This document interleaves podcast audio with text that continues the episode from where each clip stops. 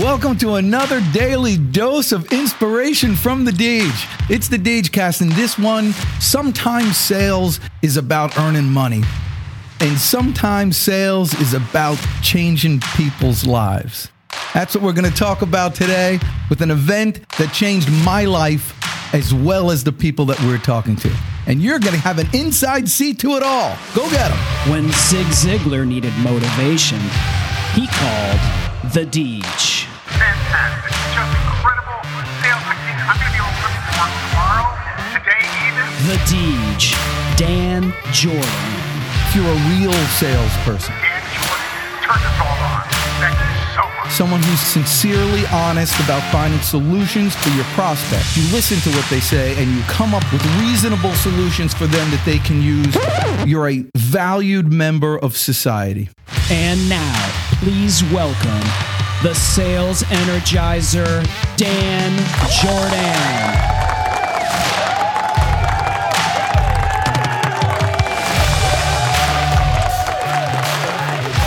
All right, well, welcome to another episode of the Deejcast. I'm so glad you're here.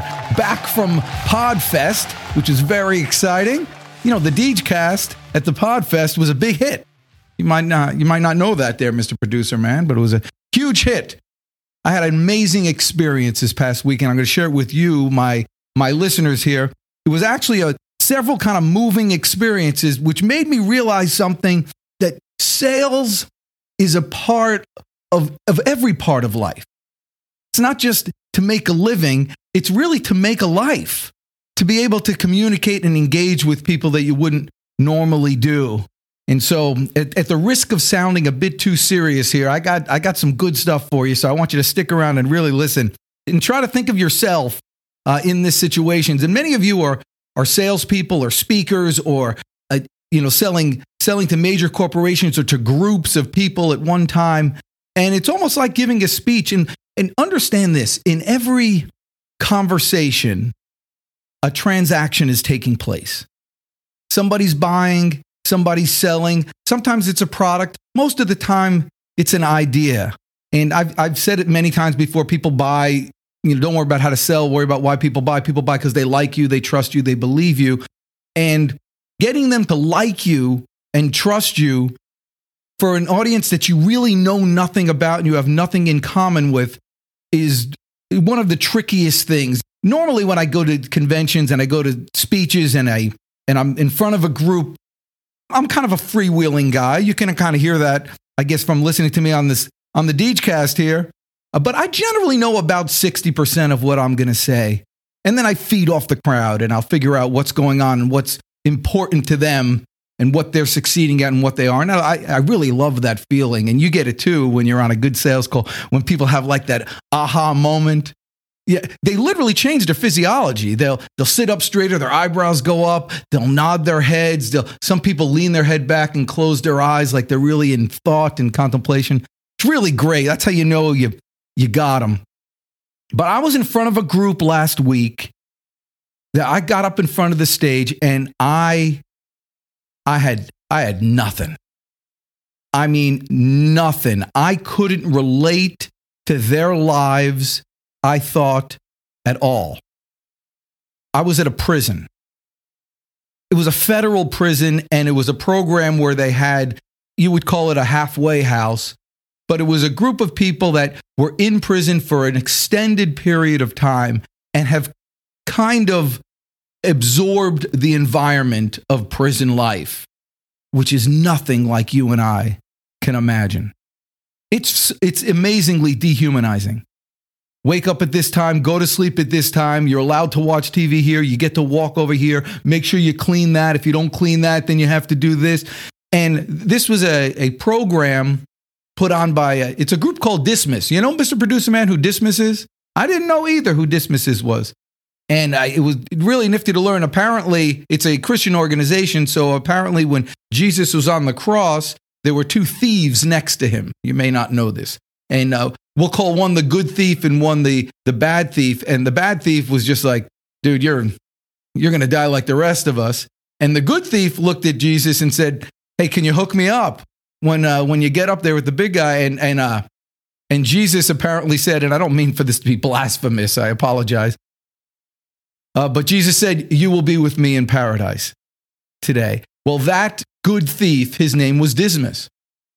Pretty cool, huh? You see, you're learning this. So I learned this from the group, and so they they have this organization that that they contract with the state or with the federal government actually to have this halfway house. And so they invited me in to speak. Now understand these are hardened kind of criminals who are forced to be there. And they had maybe perhaps worked all day or maybe not worked all day or washed the dishes. Who knows what they did? But they're exhausted, they're grumpy, they've seen it all before. And most people have more tattoos than they do skin. And here I am, you know, fresh faced. Let's talk about smiling. You know, it's just the worst thing. And it was like nobody talks unless they're spoken to. Nobody, said it was, I had nothing. And they're mostly men. There were a couple of women there, but they were mostly men.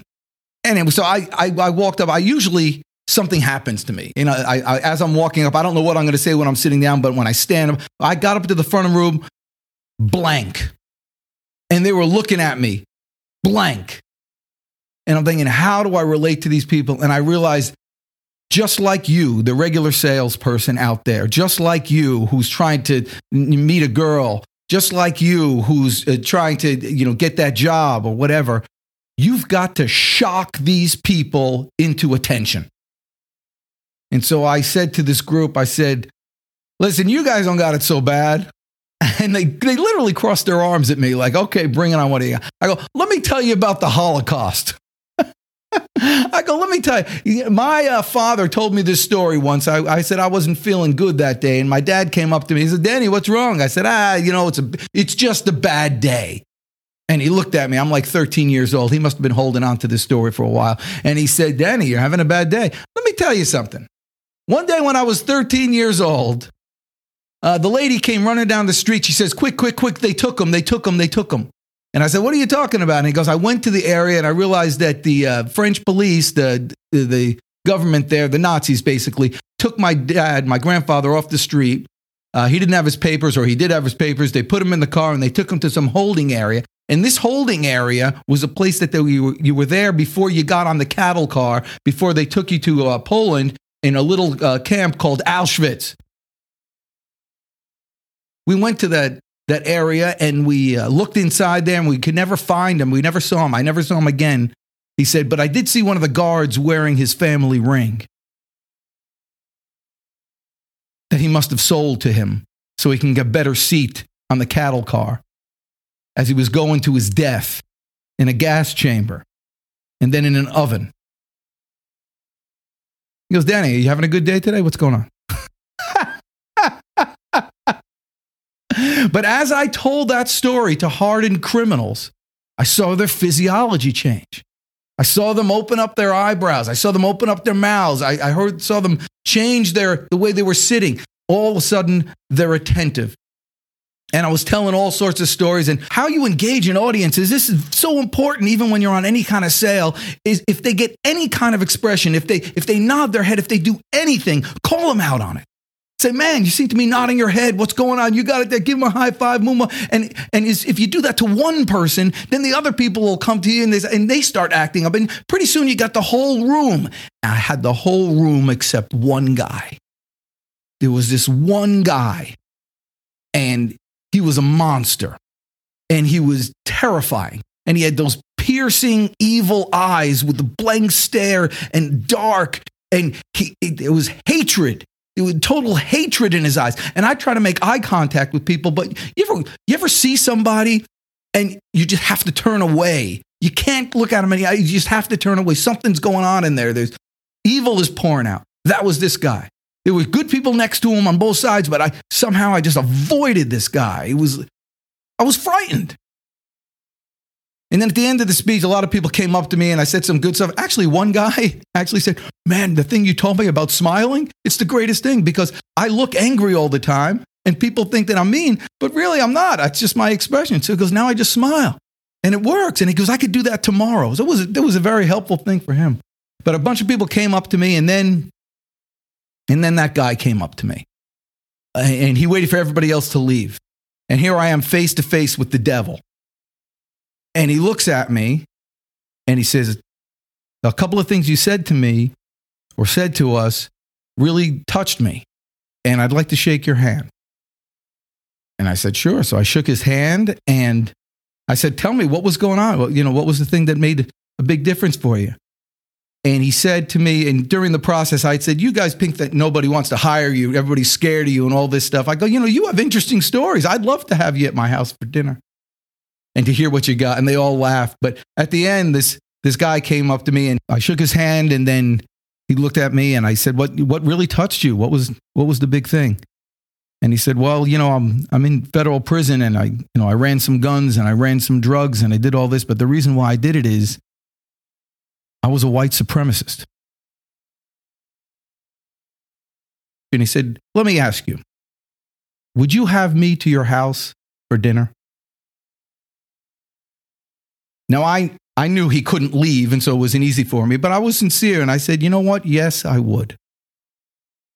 And this monster almost broke down in tears. Your customers, your employees, your friends, and that fearful CEO that you're afraid to contact are just people. They're just people with insecurities and worries and dreams and hopes and embarrassments and regrets. They're just people. And you're not there to manipulate them. You're not there to fool them and to trick them and to be dishonest. That's exactly what they expect. But if you're the opposite of that, if you're a real salesperson, someone who's sincerely honest about finding solutions for your prospects, and for your clients and for your friends and for any acquaintance that you meet. That you listen to what they say and you come up with reasonable solutions for them that they can use. You're a valued member of society. And the exact opposite of what people normally think about a salesperson. You're as good as they get. You're in the right place at the right time.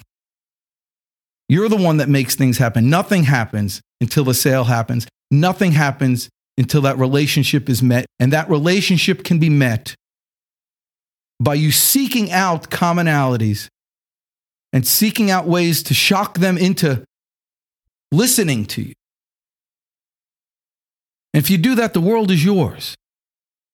You can go anywhere, at any time, in any place, earn a living, and more importantly, make a difference. And when it's all said and done, uh, what are you going to have on your gravestone? You made a lot of money? You made it, there's like eight people in the world that, that you remember from 2,000 years ago. It's not a bad idea to wake up in the morning and say, What do I have to be one of those to be remembered? You know, there's an old, I actually, I'll finish with this. I got a story. It's a story I heard a long time ago. It was like a, almost like a little proverb. So there's this person that wants to be famous and wants to be remembered, doesn't know what to do. So he climbs this big mountain and he finds the old wise man. One of those wise men stories. The old wise man is sitting there, how can I help you? And he says, You know, I wanted to be remembered, so I wrote my name in the sand, but then the water came, obviously, and, and smoothed it all out, and you couldn't read it. And so then I carved my name in a tree and then over time, the tree grew the bark over it, and then I couldn't see my name anymore. And so I chiseled my name in a rock. But then with the wind and the dust and the erosion, I can no longer see it. How can I be remembered, Mr. Wise Man? And the wise man says, Carve your name in the hearts of your fellow man, and you'll never be forgotten. That's your job. Well, this was a profound little Deejcast, wasn't it? That was good stuff. You know, they keep getting better.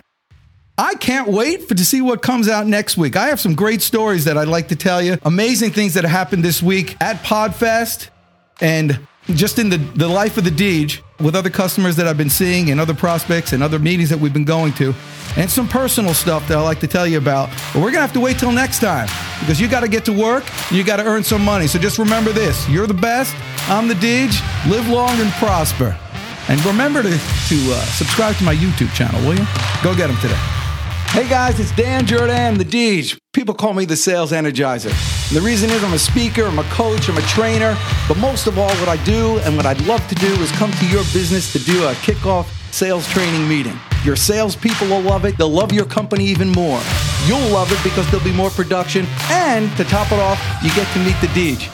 So go ahead to danjourdan.com and contact us for speaking ideas. We'll rock and roll. And remember to subscribe to my YouTube channel, follow me on Facebook, Twitter, Instagram, and whatever else you can think about. We'll see you next time. Go get them. Well, if your sales team sucks and you don't know what to do, call Deej 678 910 9912. Call Deej 678 910 9912.